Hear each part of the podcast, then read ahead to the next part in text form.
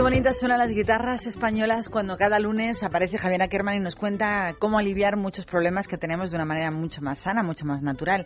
Así que le damos bienvenida, buenos días. Muy buenos días, Mara. Le, saludamos amablemente y que nos cuente qué es lo que nos va a ayudar hoy. Pues nos va a ayudar, bueno, como siempre, la medicina natural, pero ¿en qué? Pues en un síntoma, un padecimiento que se llama prurito. Prurito, que solo nombrarlo muchas personas empiezan a rascarse.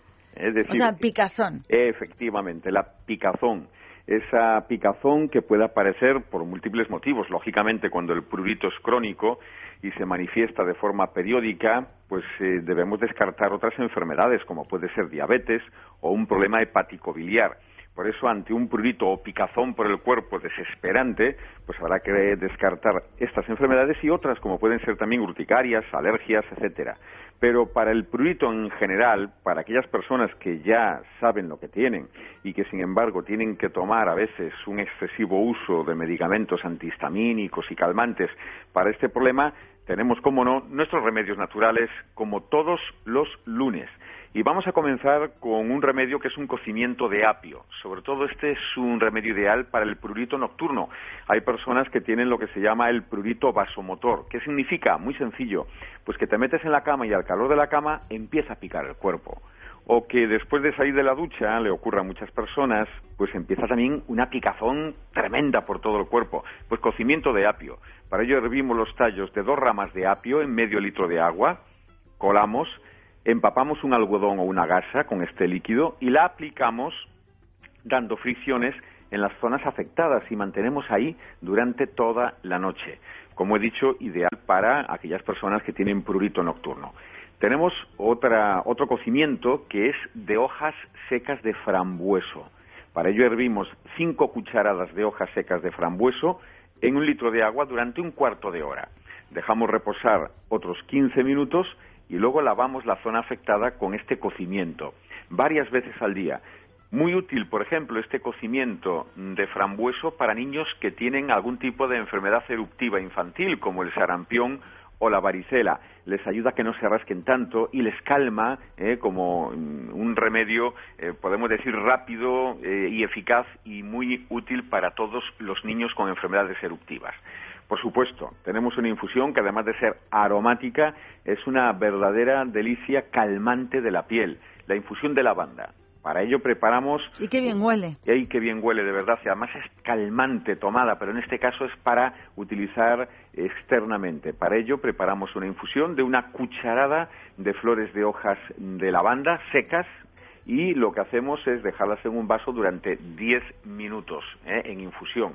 Luego la colamos y lavamos la zona afectada. Con esta infusión varias veces al día podemos dar con un algodón, con una gasita, inclusive con los dedos de la mano, con pequeñas fricciones en las zonas donde tenemos ese picor, ese prurito tan desagradable.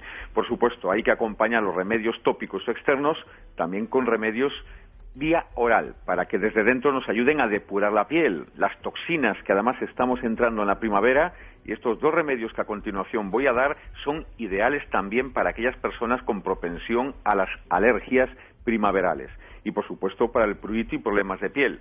Un cocimiento de raíz de bardana, zarza parrilla, borraja y trébol de agua. Para ello lo que hacemos es añadir a un litro de agua hirviendo tres cucharadas de bardana, tres de zarzaparrilla, tres de borraja y tres de trébol de agua. Y lo que hacemos es dejar hervir a fuego lento durante un minuto y luego reposamos 15 minutos, un cuarto de hora fuera del fuego. Colamos y este líquido, este, este, esta infusión cocimiento, la dejamos eh, guardada en un termo para que no se oxiden sus productos y la vamos bebiendo a lo largo del día sin recalentar, todos los días. ¿eh? ¿A qué le llamas tú, Javier, trébol de agua? El trébol acuático, llamado también menyantes. Aparte el trébol de agua o trébol acuático, que se puede eh, encontrar así en cualquier herboristería. O ah, sí, es fácil de encontrar, yo no lo había oído nunca. Sí, sí, muy fácil de encontrar. El trébol acuático, menyantes o trébol de agua. De hecho, ya hablaremos de él más veces, Mara, porque es ideal para las migrañas. Uy, qué bien me viene. Sí, sí, para aquellas personas que sufran de migrañas, dolores de cabeza, que bueno, ya lo adelanto, hablaremos el próximo lunes si te parece bien. Sí, porque no tenemos tiempo, como siempre. Claro que sí, hablaremos de eh, la de las migraña, migrañas. De las migrañas. Sobre todo en estos tiempos que es donde se acuden fuerte tremendo, en octubre tremendo. Y y el- más o menos en, antes de primavera. Y el trébol de agua además es un ingrediente ideal de una infusión buenísima para el dolor de cabeza. Y déjame que haga un inciso para decir a todo el mundo que escuchen con atención el último remedio. El último remedio es una delicia además. Es un zumo depurativo de papaya, melón y pera.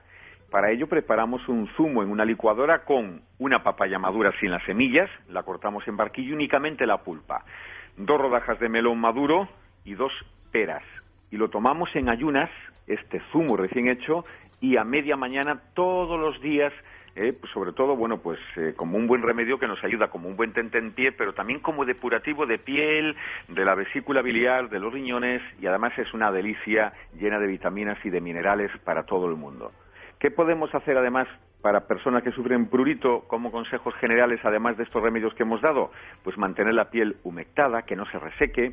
En caso de bebés y niños pequeños, no dejar el pañal mucho tiempo sin cambiar. Lógico. Lógico, no usar ropa sintética, es decir, utilizaremos mejor ropa de algodón, efectivamente, o de lino, de tejido natural, para ayudar, lógicamente. Y sobre todo, algo muy importante, ojito con el tipo de colonia o a veces de cosméticos que utilizamos, que algunas personas reaccionan de forma alérgica provocando prurito o inclusive eczemas de contacto a ciertos productos. Para ello, revisemos bien nuestra casa y vemos que- qué productos pueden ser los que pueden causar ese tipo de problemas.